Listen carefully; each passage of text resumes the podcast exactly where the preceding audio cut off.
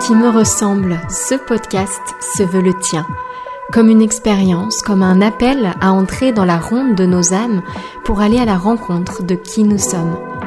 Toi qui me ressemble, c'est une déclaration d'amour aux parties de nous qu'on masque, aux blessures qu'on tait. Je te proposerai tantôt des épisodes de type partage autour de la descente en soi et de l'exploration intérieure, tantôt des portraits, rencontres intimes avec l'autre, celui qui nous inspire et nous révèle à nous-mêmes. Nos invités nous offriront ainsi le plus beau des cadeaux, leur vérité. Que ces partages intimes et sans détour t'aident à t'éveiller à qui tu es. Je suis Mylène, exploratrice des profondeurs de l'être. J'ouvre et montre un chemin pour éveiller sa conscience et se connecter à sa souveraineté sacrée. En ligne sur mes différents réseaux et mon site, Les Défis des Filles Zen, je partage mes voyages intérieurs sous forme de contenu intime et sans détour j'ai conçu un format d'accompagnement unique et holistique, le coaching de l'alignement au projet. Que tu te sens appelé à révéler et offrir au monde tes plus belles nuances de vie ou à faire éclore ton entreprise lumineuse, tu trouveras sur mon site toutes les infos sur mes propositions.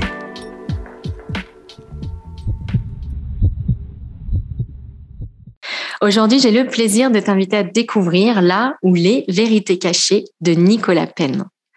Si tu souhaites accéder gratuitement aux prochains épisodes du podcast Toi qui me ressemble, tu peux t'abonner directement sur l'application que tu es en train d'utiliser. Si le podcast te plaît, n'hésite pas à me laisser un petit commentaire en fin d'épisode dans la rubrique Avis. Je les lis tous et ça me touche beaucoup. Merci d'avance pour ton soutien. Aujourd'hui, je te propose le portrait intime de Nicolas Penn. Alors, Nicolas, c'est le tout premier invité de ce podcast. Et oui, carrément, le premier et je suis tout autant émue que ravie de l'accueillir. Alors Nicolas, ou dois-je dire d'ailleurs Nico, parce que j'ai vu que tu en fait utilises souvent ce diminutif. Eh bien, Nicolas est auteur, formateur et chercheur de vérité. Ses domaines de prédilection, la connaissance de soi, avec cette fameuse citation à laquelle il se réfère souvent, le fameux Connais-toi de toi-même, inscrit sur le temple de Delphes mais aussi l'énéagramme avec les nombreuses vidéos de décryptage de personnalités célèbres que j'ai pu découvrir sur sa chaîne YouTube. Nico a aussi publié plusieurs livres, dont récemment le petit livre de l'énéagramme, qui propose eh bien, de mieux comprendre son profil parmi les neuf principaux. Et d'ailleurs, j'ai vu que tu proposais également une formation certifiante sur cette thématique, celle de l'énéagramme. Et enfin, Nicolas, pour terminer ce court portrait, a eu l'excellente idée il y a quelques semaines de créer son podcast dédié à la connaissance de soi et dans lequel il partage son approche intégrale de la connaissance de soi. Nicolas, comment te présenterais-tu à celles et ceux qui ne te connaissent pas encore? Bah, bah, toute chose, déjà, je te, je te, remercie. Je suis très honoré d'être le premier invité sur, sur le podcast.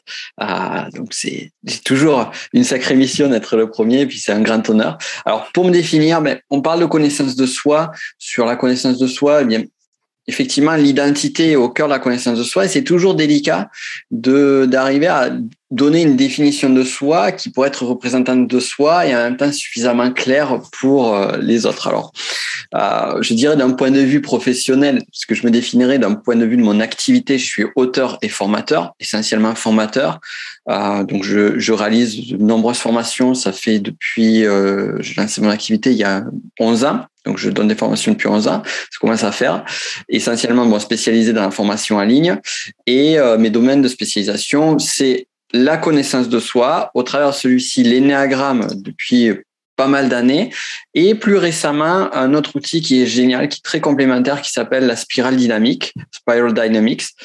Et euh, au-delà de ça, j'aime bien, moi vraiment mon approche, c'est euh, une approche de connaissance de soi qui utilise la psychologie, la partie de l'approche scientifique, puisque je suis, euh, on va dire, de cursus de formation scientifique, plus mathématique, mais de mathématiques appliquées pour faire un peu dans le détail dans mon ancienne vie professionnelle et euh, également la spiritualité. Et j'aime bien avoir cette approche de la spiritualité, ou cette approche, je dirais, plutôt holistique de la connaissance de soi, vraiment amenant chaque partie et de pas les séparer, mais au contraire de voir comment elles peuvent se, faire une forme de complémentarité. Voilà pour, pour me définir plus ou moins succinctement.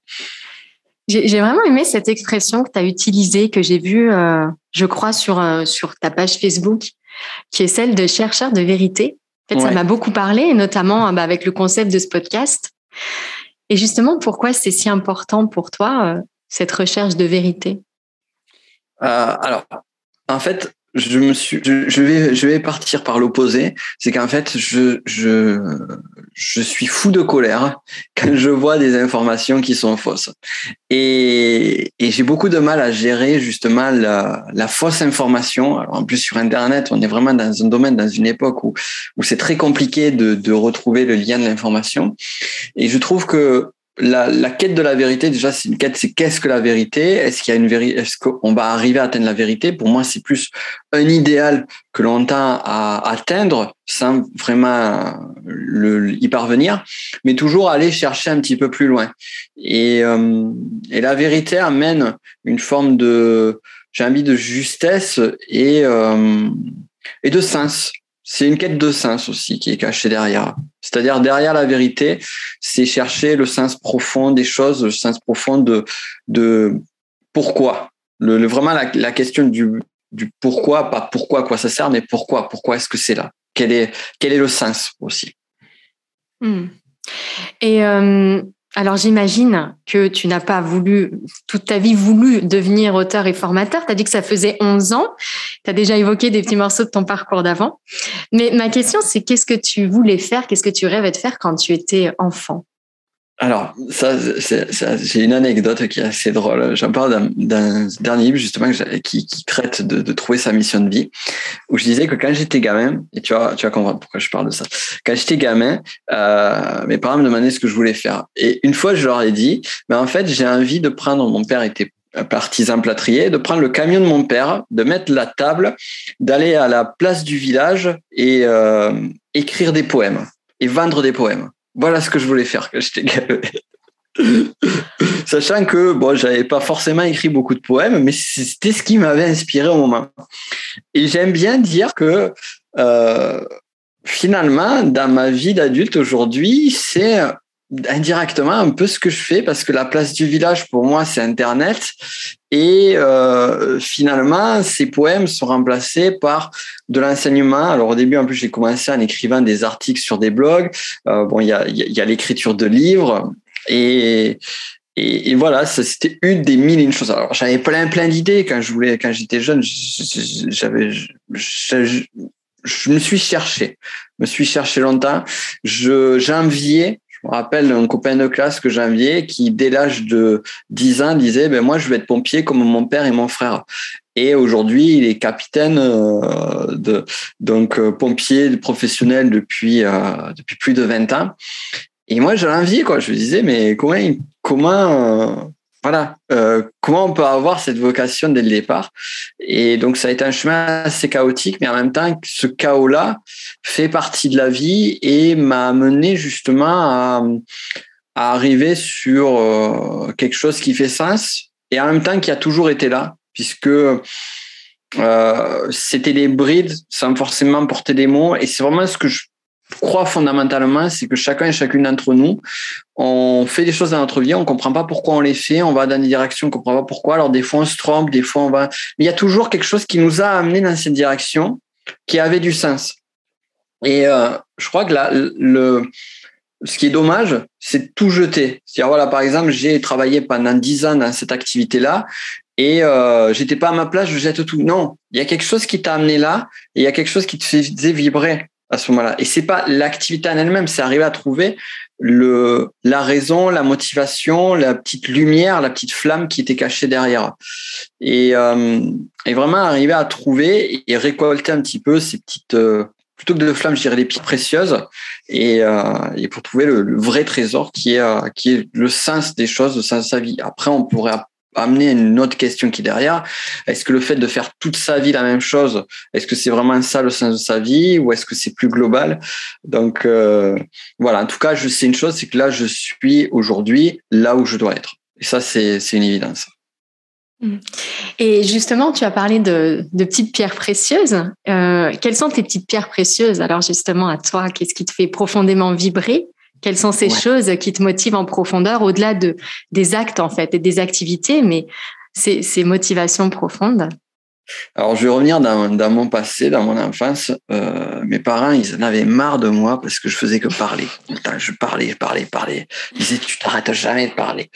Et justement, finalement, il y a, il y a ça, c'est que j'ai besoin de communiquer. J'ai vraiment besoin de communiquer et plus de ça, j'ai besoin de transmettre. Quand j'apprends quelque chose, quand je découvre, j'ai un besoin très viscéral de le transmettre. Et c'est pas besoin de transmettre pour avoir une valorisation extérieure ou une appréciation. Non, il faut que ça sorte. Et euh, voilà, ça c'est une de mes pierres précieuses. Apprendre aussi, j'adore apprendre, j'adore découvrir. Je, m'éclate quand je quand je découvre de nouvelles choses.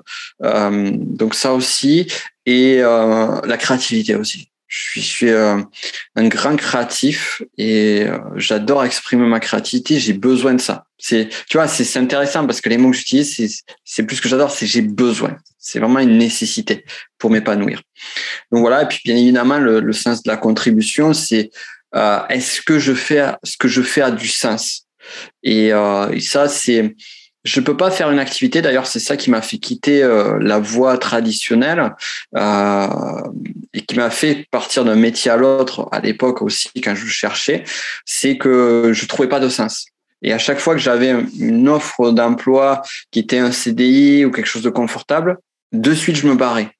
Et je me barrais avant d'accepter l'offre parce que je voyais que là, la direction vers laquelle j'allais m'amenait sur quelque chose qui n'a pas de sens. Ou du moins, par rapport à mon propre perspective, l'impression d'être un petit, un petit boulon dans une espèce d'énorme, euh, d'énorme Airbus. Hmm. Et, et, comment tu as fait et comment tu fais euh, encore aujourd'hui peut-être cette distinction du coup entre ce qui a du sens et ce qui n'a pas de sens?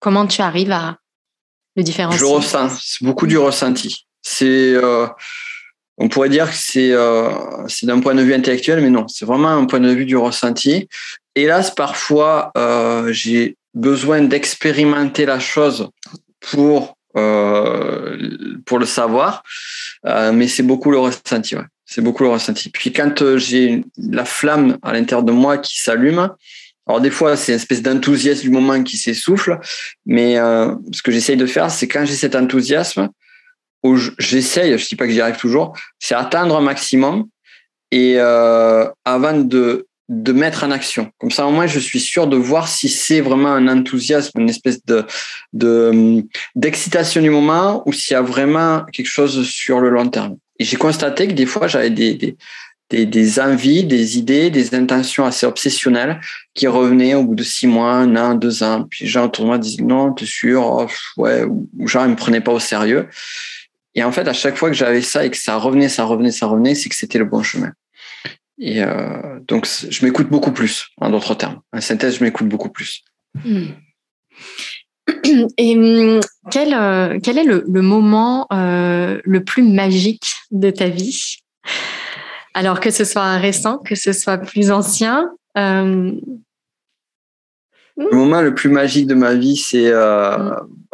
comme tout parent, c'est la naissance de mon fils, clairement. Euh, C'était récent? Oui, c'est très très récent. C'est très récent. Très récent. Merci. Et euh, donc voilà, ça c'est vraiment le moment le plus magique qui est, qui est indescriptible. Et, euh, et le second moment le plus magique, c'était euh, c'est une histoire que j'ai que je raconte de temps en temps parce que c'est celle qui m'a amené à ce que certains appellent l'éveil spirituel. Moi, j'appelle ça l'éveil à un autre stade de spiritualité.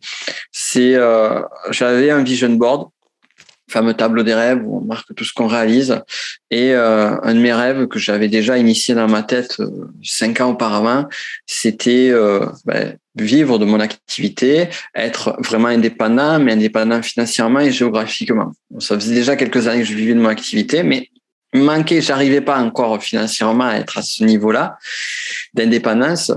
Et, euh, et j'avais, je m'étais dit, cinq ans avant de faire ce vision board, euh, j'étais en voyage à Rome et j'étais avec ma compagne euh, et je lui disais, tu vois, c'est des terrasses d'un restaurant.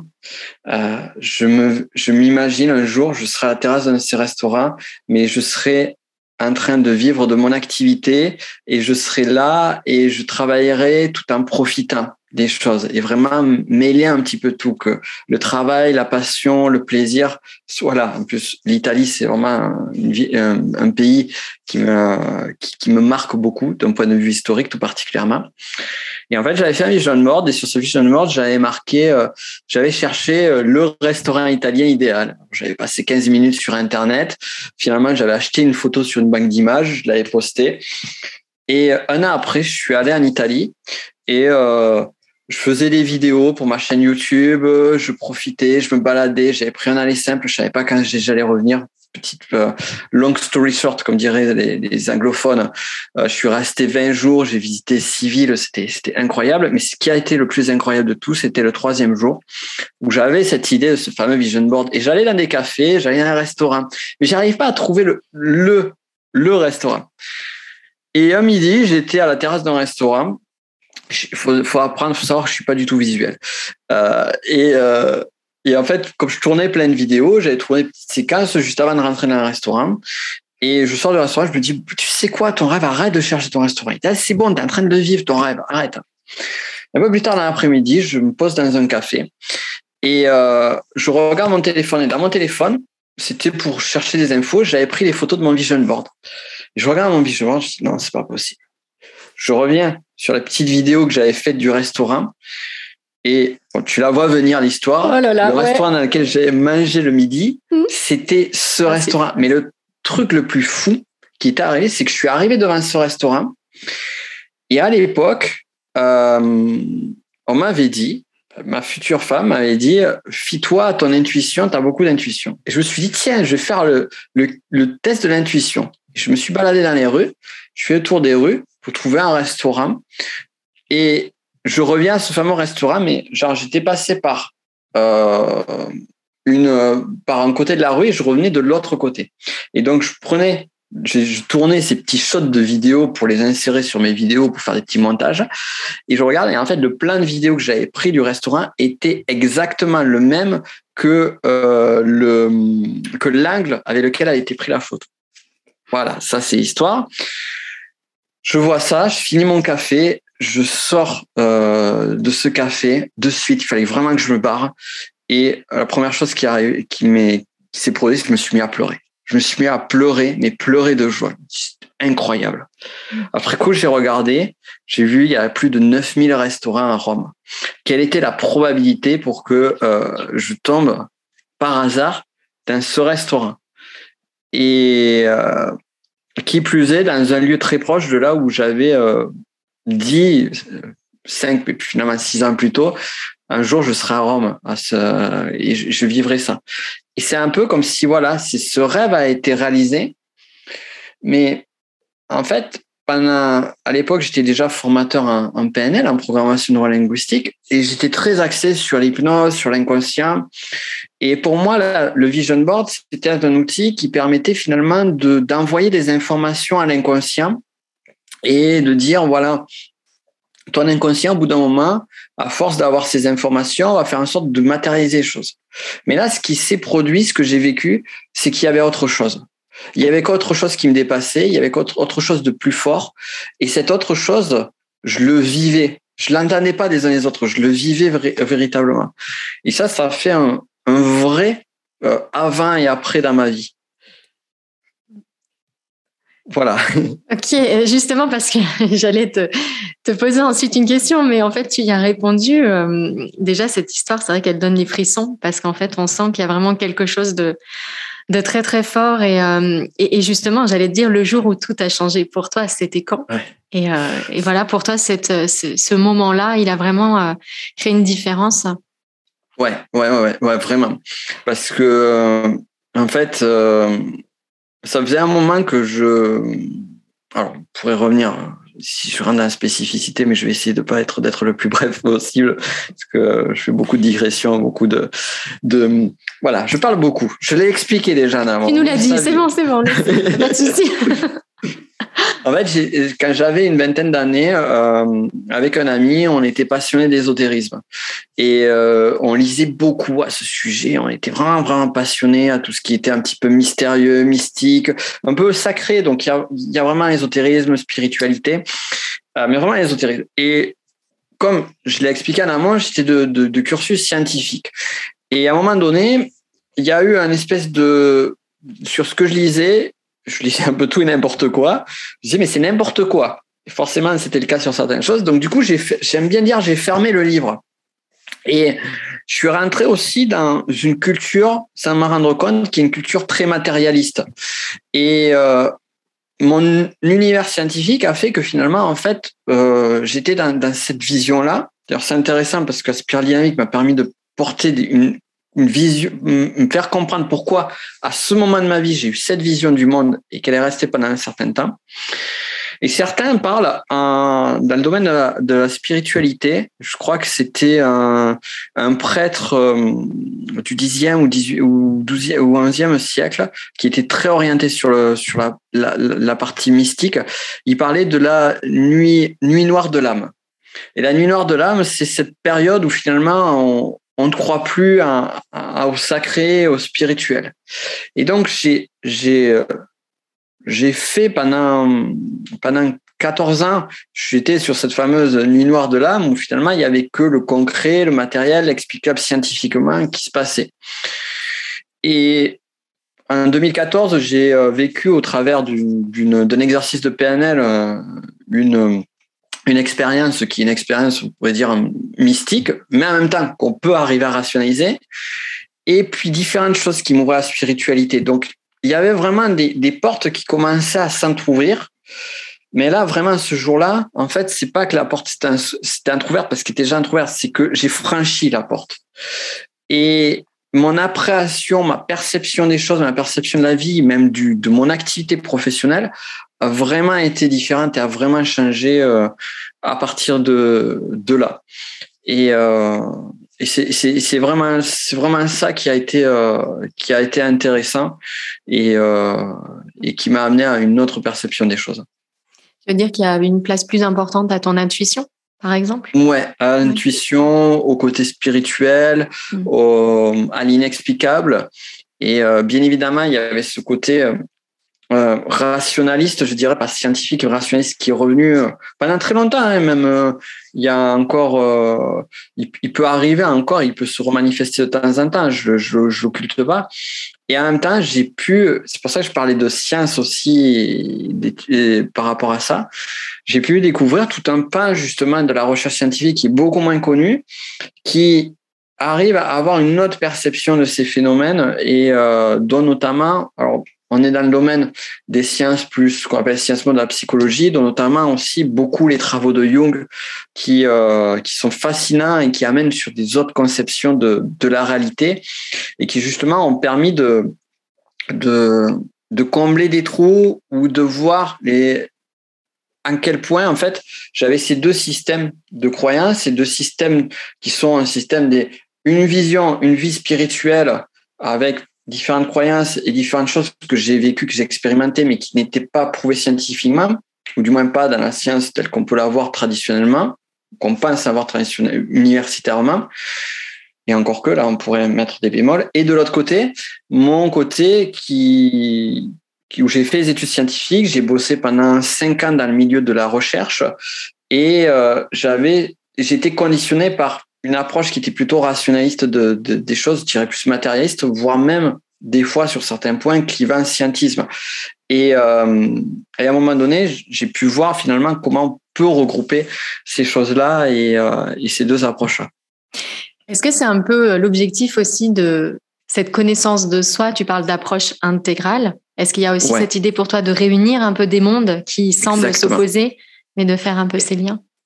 Exactement, exactement. C'est euh, cette, euh, l'approche intégrale. En fait, j'ai découvert ça en, m'intéressant avant de, former sur la spirale dynamique. C'est euh, vraiment il y a plusieurs euh, chercheurs donc qui sont plus sur de la psychologie sociale, sur l'anthropologie. Donc Claire Graves qui a été l'initiateur de ce qu'on appelle la spirale dynamique. On a aussi Abraham Maslow avec la fameuse pyramide de Maslow qui n'est pas ce qu'elle est. J'ai vu, j'ai vu, j'ai vu. J'avais la notification. euh, et qui, qui, est bien plus intéressante, bien plus passionnante que, que ce qu'on peut euh, croire sur ça. Et, euh, et bien d'autres, comme par exemple Ken Wilber aussi, qui, qui, qui, a fait des liens entre la spiritualité, entre les sciences. Vraiment, cette approche plus holistique de la vie, du monde, euh, parce que je crois qu'il faut pas séparer les choses. Et euh, la grande difficulté aujourd'hui, c'est qu'on peut avoir tendance à, à faire cette séparation-là, alors que tout est lié tout est lié et tout est complémentaire. Et l'approche holistique aussi, je la vois dans, dans cette approche. Alors ça, c'est là, on va plus parler de d'un sujet que que connaissent ceux qui sont intéressés à l'ésotérisme et tout particulièrement à la table d'émeraude d'Hermès Trismégiste, où il y a un texte, un texte sur lequel il écrit euh, est en bas comme ce qui est en haut et ce qui est en haut est comme ce qui est en bas. Et moi, j'aime bien lire cette, cette phrase-là aussi dans l'infiniment grand et l'infiniment petit. Et c'est super intéressant parce que justement, ben, sur euh, l'infiniment petit ou l'infiniment grand, ou même sur des différentes échelles, on s'est rendu compte que par exemple, sur, euh, on pouvait avoir un lien entre les connexions neuronales dans le cerveau et les schémas des amas de galaxies et les liens entre euh, les galaxies en tant que telles. Il suffit de regarder l'explosion d'une supernova. on le voit parfois sur Internet et que ça ressemble à un œil, à tout le, toute la, la, beauté du cristallin de l'œil. Et, et donc, il y a, y a vraiment un mystère qui est présent et qui semble faire en sorte que on peut euh, trouver des, des, des, choses qui sont identiques à des échelles différentes. Et, euh, et j'aime bien cette approche-là aussi. Euh, Ken Wilber en parle pas mal sur ça. Et, euh, et vraiment, je, je m'insère là-dedans. Et ce que je fais, bien évidemment, sur le podcast, bon, c'est beaucoup de, c'est ce qu'on appelle la vulgarisation. Sur mes formations, on va plus en profondeur. Mais au-delà de ça, ce qui me plaît, c'est vraiment ce travail de recherche. Ce travail de recherche et de, et d'avancer et d'expérimentation aussi. Chose qu'on oublie, euh, que moi, pas qu'on oublie, que moi, j'ai oublié pendant, pendant trop longtemps. Mmh. Ok, c'est super intéressant. Moi aussi, je suis vraiment fascinée par ça et, et j'ai vraiment eu le, moi, l'impression qu'à la fois la physique quantique et la cosmologie, c'est vraiment des, des, des, des, approches ou des, des parties de disciplines qui, qui font un peu ce lien, en fait. Je trouve qu'ils sont confrontés à ça et euh, c'est ce qui les rend passionnantes. Moi, j'avais lu à ce titre quelque chose que j'avais, bah, qui m'avait beaucoup interpellé. C'était l'idée que euh, l'espace qui existe dans notre corps entre euh, les, les, différentes molécules euh, est à la même échelle que l'espace qui sépare les, les planètes dans l'espace. Et en fait, cette idée qu'on ait fait plus de d'espace que de matière. Et c'est ce qu'on retrouve en fait au niveau de l'infiniment grand. Et c'est vrai que c'est des questions qui, bah, qui sont passionnantes. Totalement, déjà, c'est complètement fou d'appréhender ça. C'est complètement fou de, de se dire, mais en fait, il y a plus d'espace à nous que, que, que de matière. C'est fou. Et en même temps, je trouve que ça ouvre une liberté, enfin, ça nous donne en ouais. fait une liberté, quoi l'impression ouais. qu'en fait, il y a beaucoup plus de place. Et d'ailleurs, un peu à l'image de nos vies, moi, c'est une thématique sur laquelle, bah, justement, je préparais un podcast. Euh, mmh. Ce sentiment qu'on est débordé, tu vois. En fait, on ne voit ouais. que ce qui remplit. On voit pas tout ouais. le reste, quoi. Mmh. Comme si no, nos yeux sont attirés par euh, ce qui clignote, par euh, etc. Nos, nos oreilles semblent n'entendre que les bruits et, et en fait on perd un peu le contact avec l'espace, avec la place, avec le silence. Et pour autant, je trouve mmh. qu'il y a mmh. vraiment aussi une part de de vérité ici, ou en tout cas de la place pour autre chose. Et donc sortir un peu de ces conditionnements, comme quoi, voilà, on est, on est débordé, il y a trop, il y a trop, il y a trop, et d'oublier l'abondance, en fait, de voilà, cette ouais. place qui est là. Hum. Intéressant Et n'est-ce pas Non, non, mais super. Et vraiment, ce podcast, j'ai regardé les thématiques que tu proposes, euh, les vidéos avec ces fameux, cette euh, pyramide de Maslow aussi qu'on a peut-être un peu trop vulgarisé pour le coup ou trop euh, déformé. Et euh, c'est vrai que ces thèmes sont vraiment hyper intéressants. Donc, euh, merci beaucoup aussi pour, pour ces partages. Je voulais te poser à présent une autre question. Alors, qui je pense sort un petit peu de ce qu'on a évoqué jusqu'ici, mais quelle est la chose la plus folle que tu as fait dans ta vie? La chose la plus folle que j'ai faite dans ma vie? Mm. J'en ai, j'en ai fait la n'importe quoi. la pire, je dirais la meilleure, c'est. Euh, alors, elle va pas être folle pour certains, pour d'autres, euh, peut-être plus, ça a été de partir de, de France et d'aller vivre au Chili et de le faire. Moi, j'aime bien dire, c'est euh, la raison m'aurait jamais amené euh, aussi loin de mes frontières et encore moins dans un pays que je connaissais pas du tout. Et c'est le cœur qui m'a amené, euh, qui m'a amené, euh, qui m'a amené au Chili. Et euh, donc là, j'y vis depuis euh, deux ans et demi. Je suis très très heureux ici. Et en fait, pour moi, pour pourquoi c'est quelque chose de fou, euh, c'est que bon, mais déjà mon espagnol était, était, était nul. Voilà, bon, ça c'est déjà un premier point, ça aide pas. Mais euh, surtout, c'est que ce qui s'est passé, en fait, ce qu'il faut voir, c'est euh, plus le contexte. C'est-à-dire que à la base, euh, je viens, de, je vis, je viens des Pyrénées. J'ai vécu, ça s'entend à mon accent. Certains pensent accent de Marseille ou de Toulouse. Non, c'est accent de, du, du, du fin fond des Pyrénées. Et, euh, et, en fait, j'ai vécu jusqu'à l'âge de 17 ans et après, je suis allé à Toulouse, donc on va dire la grande ville la plus proche des Pyrénées, sur laquelle j'ai vécu jusqu'à l'âge de 39 ans. Et, euh, et en fait, pour la petite histoire, euh, donc je viens d'un village de moins de 500 habitants dans les Pyrénées, dans lequel mon père est né, dans lequel mes grands-parents ont vécu. Ma mère vivait dans la ville qui était juste à côté, mes grands-parents aussi. Donc en fait, euh, si tu veux, c'est c'est euh, il y a toute un, un, une histoire familiale très lointaine, d'ancrage très profond dans ce village, dans cette ville. Et euh, et donc le fait de partir en tant que tel, ça peut paraître assez simple, mais en fait, finalement, j'ai dû également, il y, a eu tout ce, bagage historique, tout ce bagage euh, qui fait partie de moi également. Mais euh, il y a eu pas mal de choses à dépasser. Je ne vais pas rentrer dans les détails là-dessus.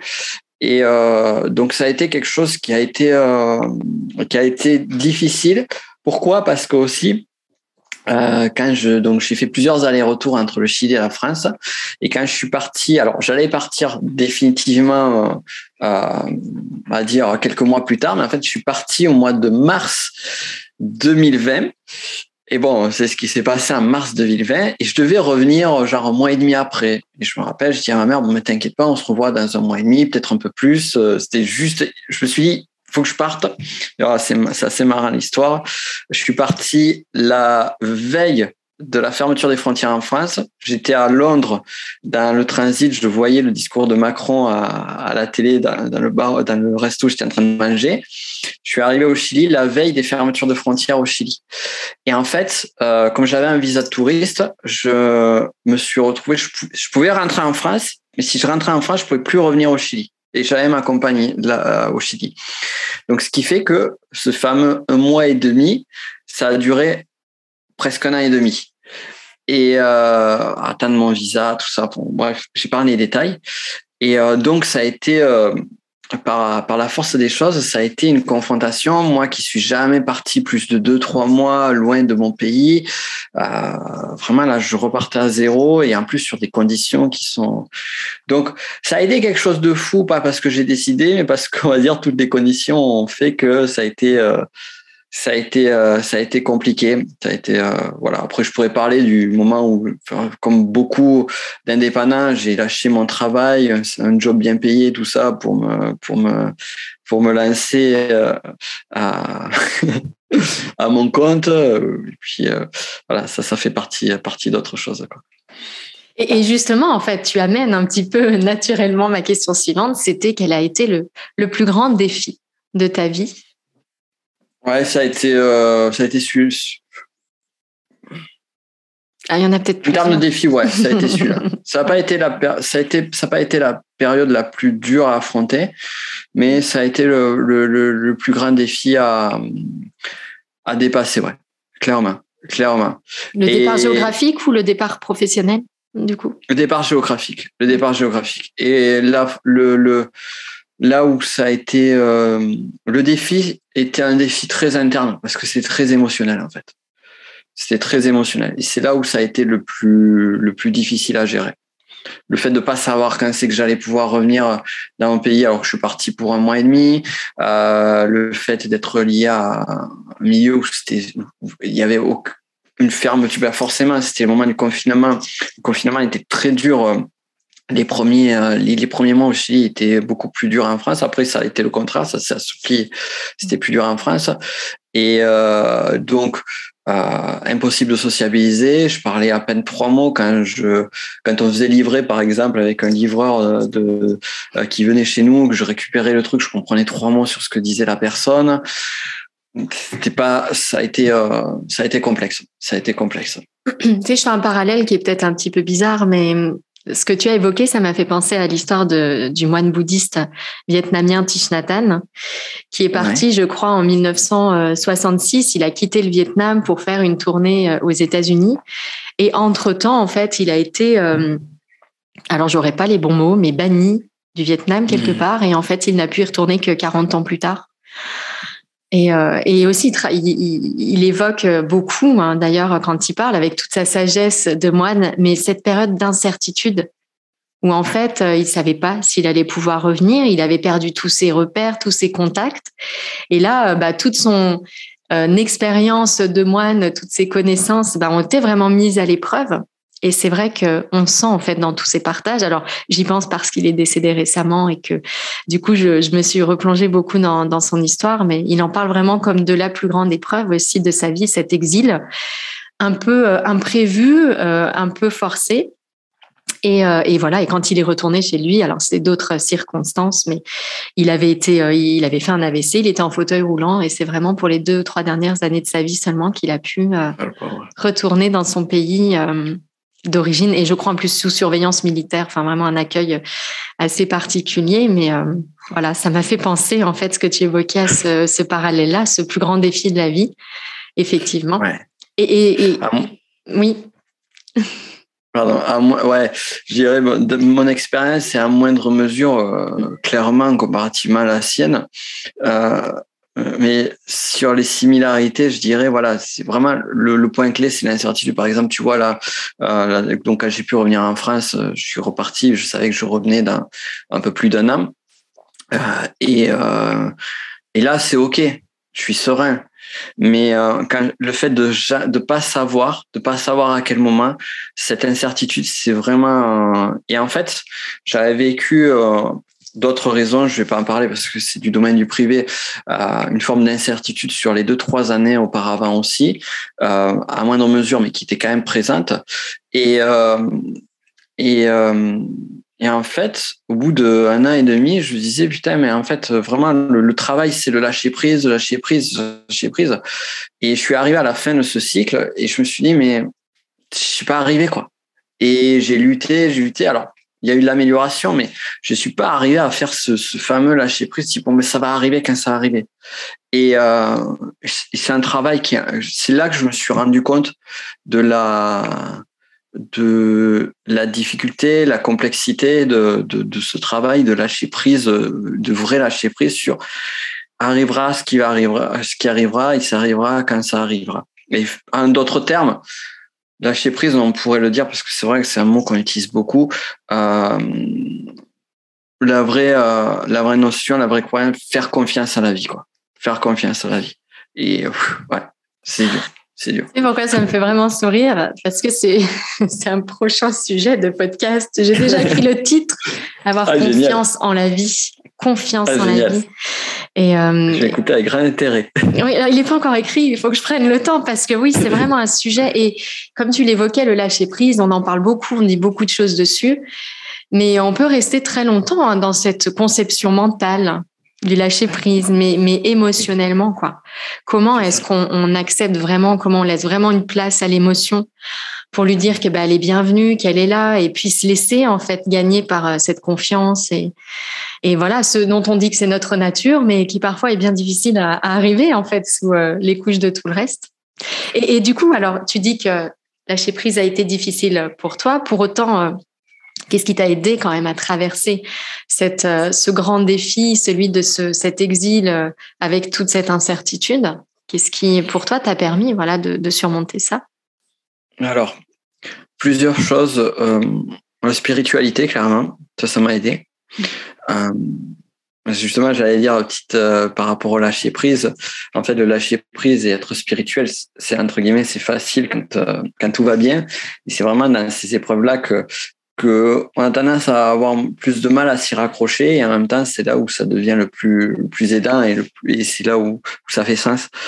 Donc ça ça m'a aidé et puis euh, aussi ne nous cachons pas je me suis fait accompagner. C'est vraiment j'avais besoin j'y suis pas allé tout seul au début si et euh, quand j'ai vu que, que voilà alors j'avais mon hypnothérapeute, j'ai un super, qui est un ami, un super hypnothérapeute quand j'étais à Toulouse, qui hélas, ben, comme j'étais loin, on pouvait pas travailler ensemble, mais donc je me suis fait accompagner, j'ai euh, et euh, pendant cette période et euh, ça, ça m'a aidé. j'ai refait du sport aussi, ça m'a aidé aussi. Dieu merci, euh, au niveau du, du, de la partie activité professionnelle, ça se passait très bien. Donc, du coup, j'avais pas de souci à me faire là-dessus. Donc, euh, au moins, je suis dit, la vie m'a foutu la paix de ce côté-là pour, pour me concentrer sur le reste. Et, euh, et voilà, prendre, essayer de prendre soin un maximum de, de moi. Euh, et puis, ouais, ouais, ouais, le, le, le le passé, quoi, passer là. Et euh, ce qui m'a aidé aussi, maintenant, tu vois, ça me, ça me vient en tête, c'est euh, en fait, quand je suis arrivé, on était dans un, dans un appartement que j'apprécie pas forcément.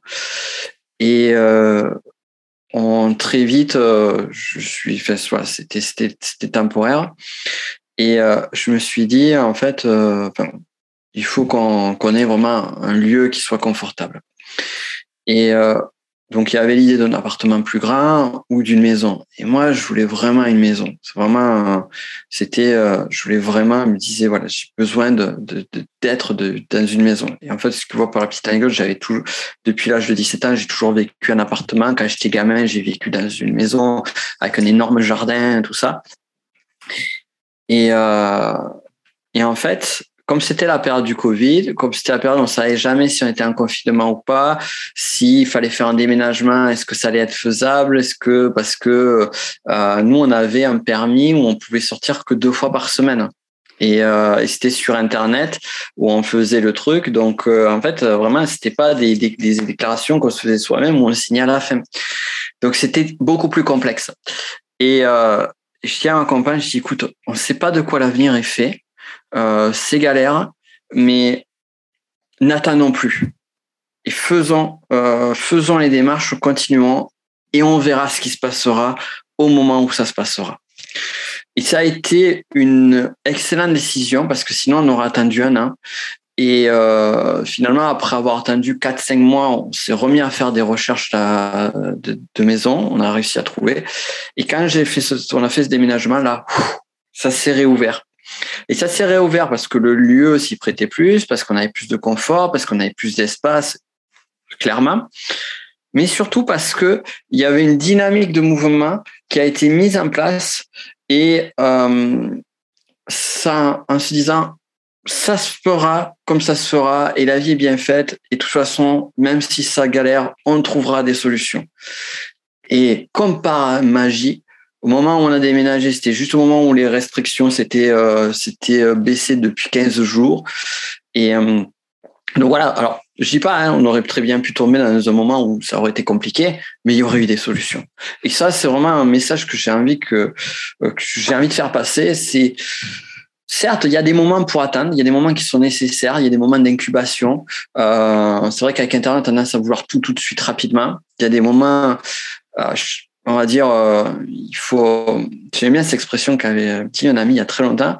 On fait pas, on n'a pas un enfant, c'est une mère neuf mois. C'est pas neuf mères un mois. Et c'est vraiment ça. Donc il y a vraiment un temps, mais en même temps, le fait d'être dans une dynamique d'action, dans une dynamique de mouvement, je dirais plus que d'action de mouvement, c'est important. C'est important et ça fait les changements, ça crée les changements. Et chacun peut le faire à son rythme, mais dans une dynamique de mouvement.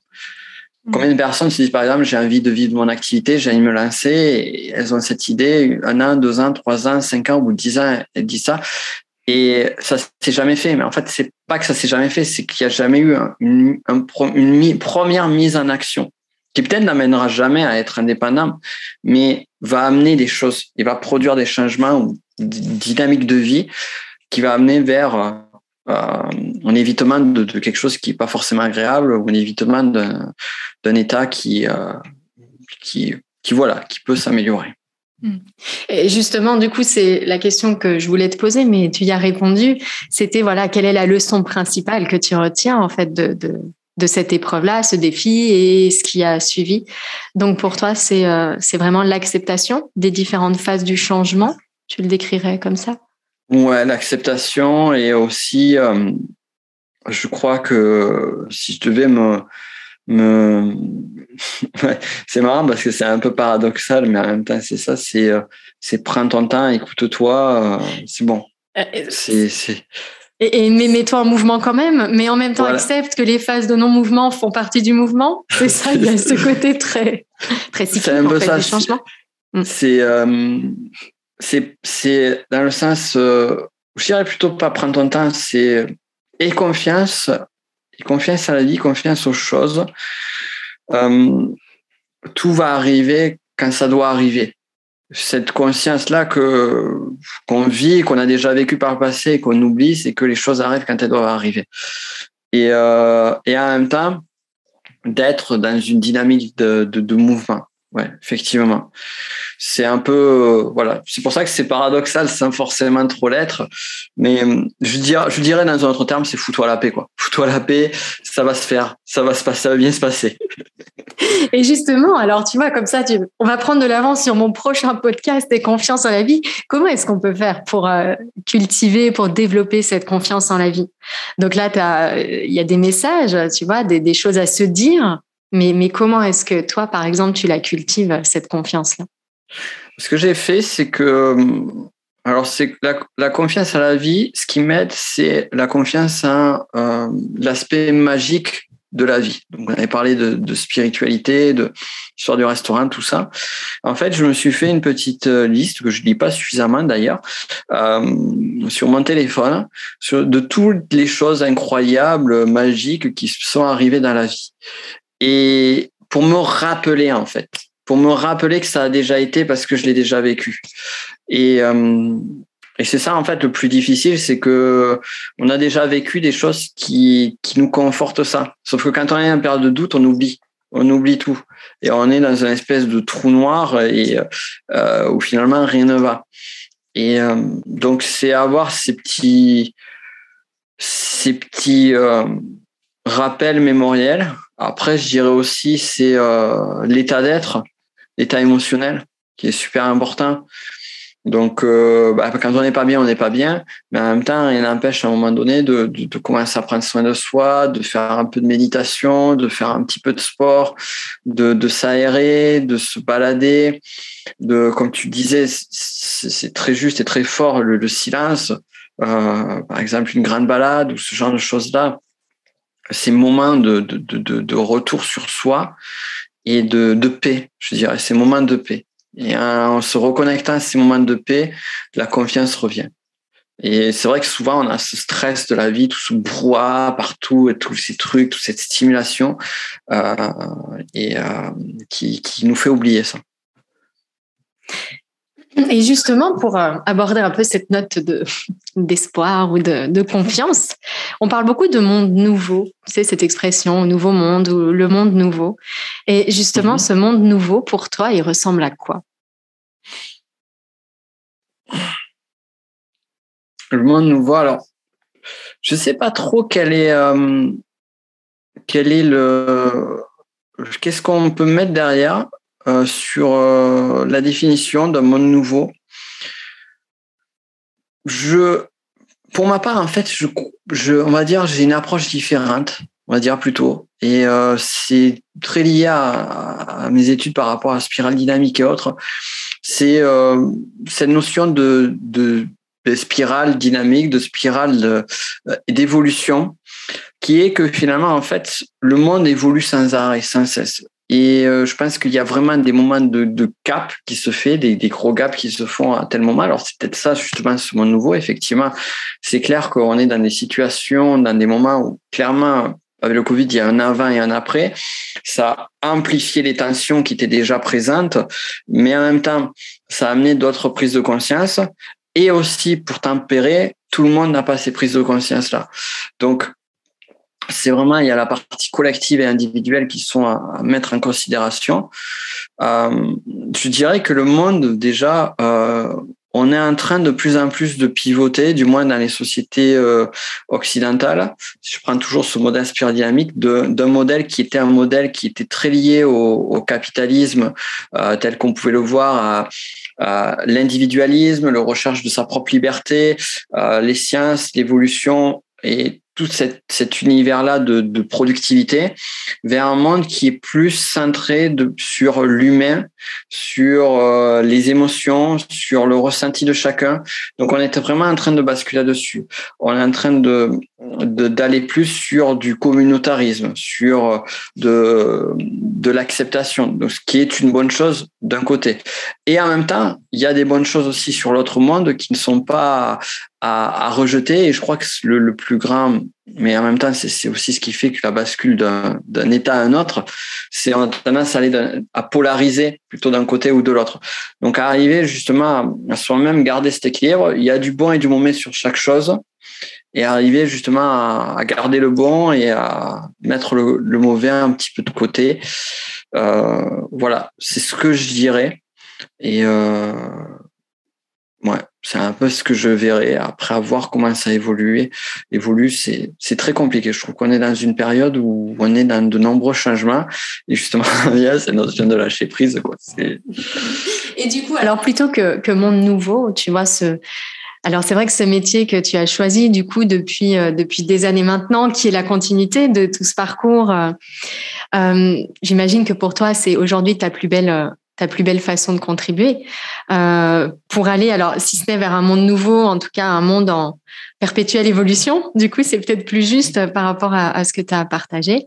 Euh, et du coup, comment est-ce que tu y contribues alors aujourd'hui?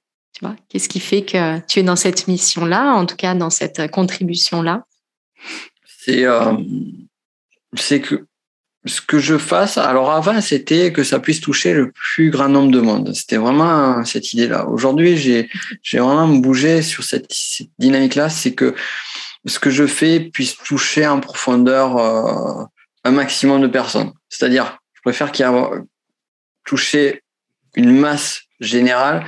Non, c'est que mon travail puisse impacter. Tu vois, par exemple, si sur le travail qu'on fait ensemble sur cette interview, euh, ça a pu aider des personnes à faire des prises de conscience ou voir les choses différemment, on peut peut-être se dire, tiens, Nicolas, il a dit n'importe quoi là, mais en même temps, euh, ça m'amène à penser différemment. Donc, stimuler justement cette... Euh, stimuler l'intellect, mais pas que l'intellect, stimuler la curiosité et élever le niveau de conscience de chacun. C'est vraiment ça. Élever sa conscience.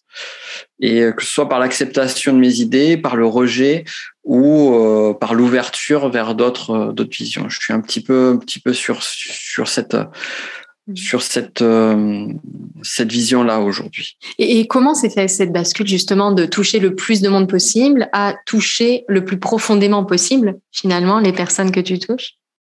Que bah, à un moment donné, je me suis rendu compte que c'était un, une course sans fin, une course sans fin. C'est un vrai sujet pour euh, tous les entrepreneurs et notamment ouais. nos thématiques de formation, Total, de, de, coaching. Ouais.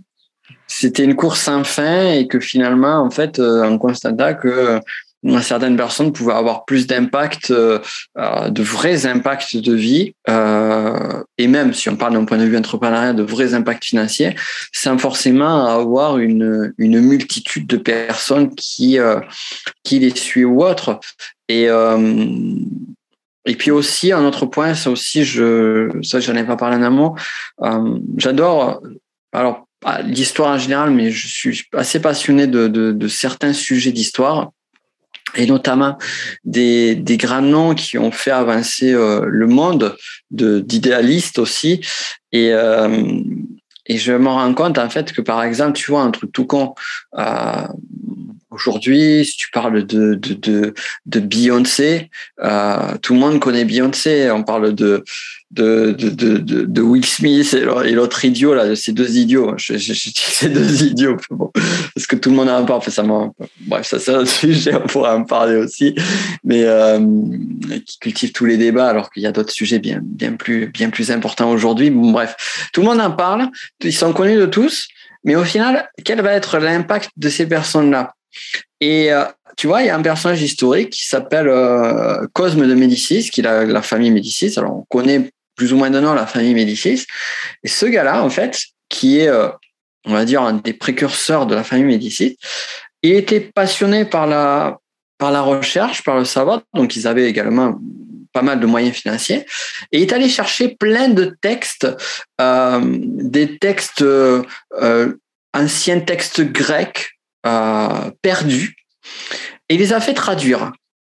Et euh, notamment, il a demandé à un traducteur, Marcel Fissin, de faire traduire certains de ses textes. Alors, il y a des textes, j'avais parlé de la table d'émeraude d'Hermès Trismégiste, il a fait traduire ce texte-là, mais aussi texte d'un philosophe qui s'appelle Platon. Et ce qu'on ne sait pas aujourd'hui, c'est que tous les textes qui sont, tout ce qu'on sait, toute la littérature sur Platon provient de ces deux hommes qui sont allés récupérer ça. Et personne, personne ne les connaît, ou très peu de personnes en parlent, mais pourtant l'impact qu'ils ont eu. Et en fait, c'était au moment, c'était à Florence en Italie, c'était au début de la Renaissance. Et c'est dans cette ville-là que s'est créé ce changement de paradigme, de vision du monde, où justement est venue cette philosophie néo-platonicienne qui a amené derrière d'autres perceptions qui sont différentes des perceptions qui étaient les perceptions dogmatiques de l'Église catholique de l'époque, et cette ouverture qui s'est faite avec après les explorateurs, les, euh, les, les Copernic, les Galilée, les Gutenberg et autres. Et ça, tu vois, c'est ça a été euh, ça a été une prise de conscience pour moi de dire voilà, c'est parfois il suffit de, de, quelques petits changements, de, de, quelques actions à un endroit donné, à un lieu donné, mais qui sont faites de telle sorte qu'elles peuvent ouvrir sur tout un changement et un changement qui peut être, et là on peut vraiment dire le mot, un changement mondial. Je suis pas sûr, bah, en même temps je parle de star de divertissement, mais je suis pas sûr que Beyoncé fasse ce changement-là. Peut-être que je me trompe, hein. peut-être que je me trompe. Et c'est là où finalement, en fait, euh, je, je, vois les choses différemment entre, entre guillemets, popularité, notoriété et euh, changement et impact. Hmm. Justement, il y a une question que je t'ai pas posée qui était, euh, eh bien, quelles sont les, personnes qui t'inspirent le plus? Donc là, en fait, un peu ces personnes de l'ombre, mais à très fort impact, quelque part, c'est quelque chose mais qui est fascinant. Moi, j'ai envie de dire, souvent les personnes qui m'inspirent le plus, ils sont tous morts. À part Jean-Claude Van Damme, ils sont tous morts. Et euh, en fait, c'est souvent des euh, Jung. Euh, je suis, euh, c'est plus récent. Je suis pas mal fasciné sur le sur sur le travail de Jung. C'est incroyable. Ce gars était vraiment, c'était un, visionnaire véritablement, qui justement a lié la spiritualité, la psychologie, euh, qui a eu des ennemis d'ailleurs par rapport à ça. Euh, certains personnages ouais, de la Renaissance, beaucoup. Euh, la famille Médicis, ouais, j'aime beaucoup ces personnages-là. Euh, des euh, des grands artistes aussi. Euh, Léonard de Vinci est un personnage qui, qui inspire beaucoup de monde, qui, qui fascine beaucoup. Euh, c'est le cas pour moi. J'avais, ouais, j'ai pas d'autres. J'ai Tesla aussi, j'adore Tesla, super intéressant. Il y a, il y a quelques, il y a, et puis il y a des noms pas, pas du tout connus. Tu, tu vois, par exemple, il y a un personnage qui s'appelle euh, Brunelleschi. J'avais fait une vidéo sur lui, ça n'avait pas marché, mais je m'en foutais, je voulais vraiment faire la vidéo. J'avais fait la vidéo, j'avais même fait tourner des plans à Florence. C'est, euh, je sais pas si tu connais, si tu as déjà vu le, la, la cathédrale de Florence. Et cette cathédrale, elle est magnifique et son dôme, c'est euh, le dôme de briques le plus grand au monde. Et lorsqu'ils ont voulu construire cette cathédrale, ils ne savaient pas comment construire ce dôme-là. Les techniques de l'époque ne permettaient pas de faire ça. Et cet homme a réussi justement par, en revenant sur des techniques anciennes, en utilisant l'innovation, à réaliser cet impossible et à développer des, des, des, des techniques euh, innovantes. Et c'est des personnes, tu vois, qui, qui m'ont touché, qui m'ont marqué, qui m'inspirent parce que euh, parce qu'ils ont réalisé des choses que personne n'a réalisé. Ils ont, ils ont dépasser d'un cran le champ des possibles. Et, euh, et ça, c'est chouette. Ah, super, ouais, effectivement. Euh, et du coup, pour revenir alors à ton activité, qu'est-ce que tu préfères aujourd'hui dans, dans, tout ce que tu fais professionnellement? Quel est le, le truc le plus vibrant pour toi? Mmh. Parce qu'on a évoqué quelques casquettes différentes. Voilà, où est-ce qu'elle est ta, zone de magie, tu as l'impression aujourd'hui? Alors, je dirais, il y a quelques années en arrière, c'était transmettre. Transmettre, c'était vraiment, c'est toujours euh, primordial pour moi. Mais je crois que plus que transmettre, c'est euh, ce côté euh, découverte en fait. Mmh, explorer un peu. Explorer, ouais. Secret. J'ai vu qu'il y a des secrets souvent dans les vidéos, les podcasts. On sent ce côté un peu caché, comprendre, révéler. C'est ça, c'est exactement ça. Mm. Par exemple, tu vois, on parlait de la pyramide de Maslow. Euh, ça m'a, ça m'a fait kiffer quand j'ai découvert euh, que, ben en fait, il n'y a pas cinq niveaux, il y en a huit.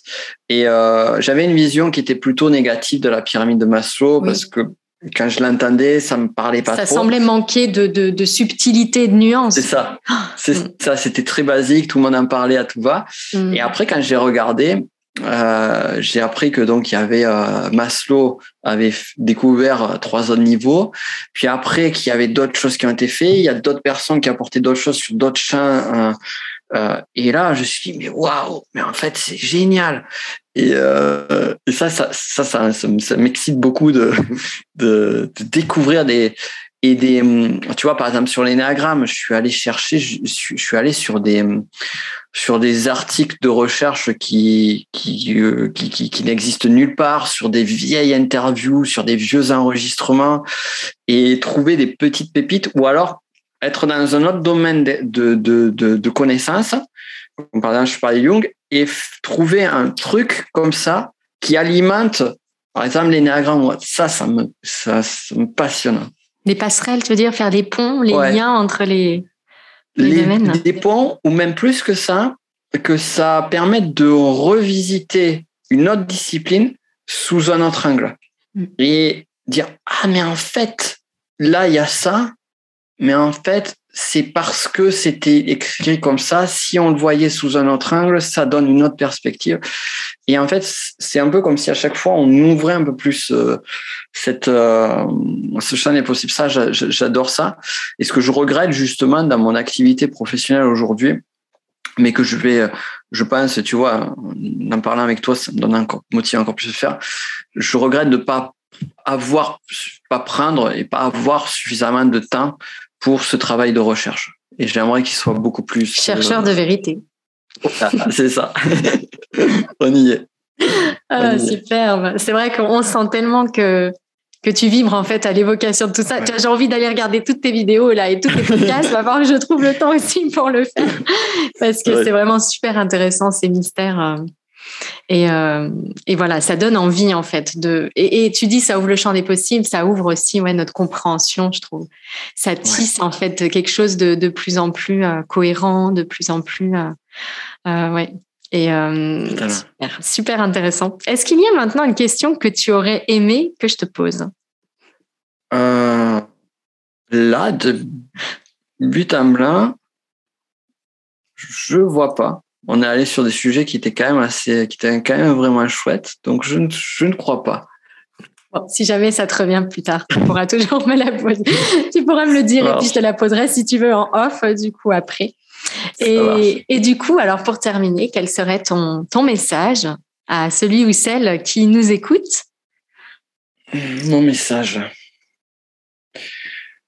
Au vu de tout ce qu'on a dit, c'est, euh, je crois, je crois véritablement, non, c'est pas je crois, c'est, euh, je suis convaincu au plus profond de moi que euh, on a tous ce que j'appelle un trésor caché à l'intérieur de soi.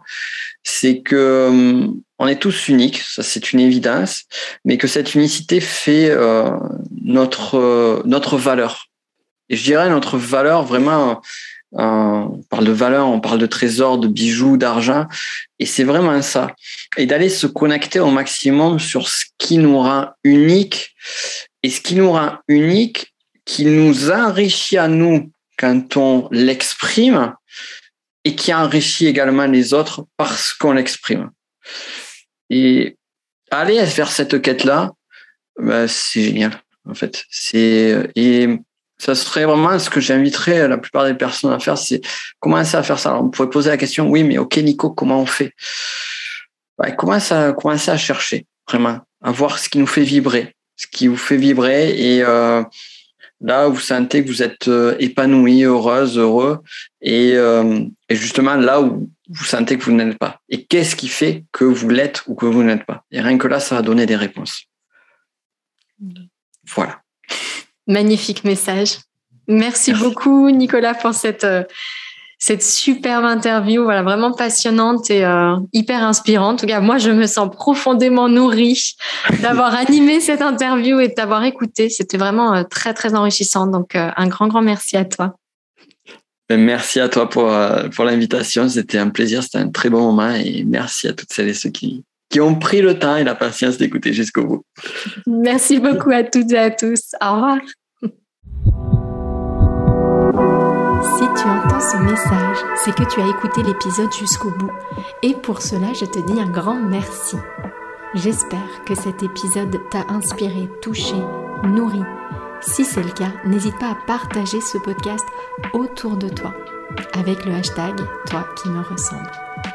Et si tu souhaites écouter d'autres épisodes inspirants, tu peux t'abonner directement au podcast sur la plateforme que tu utilises.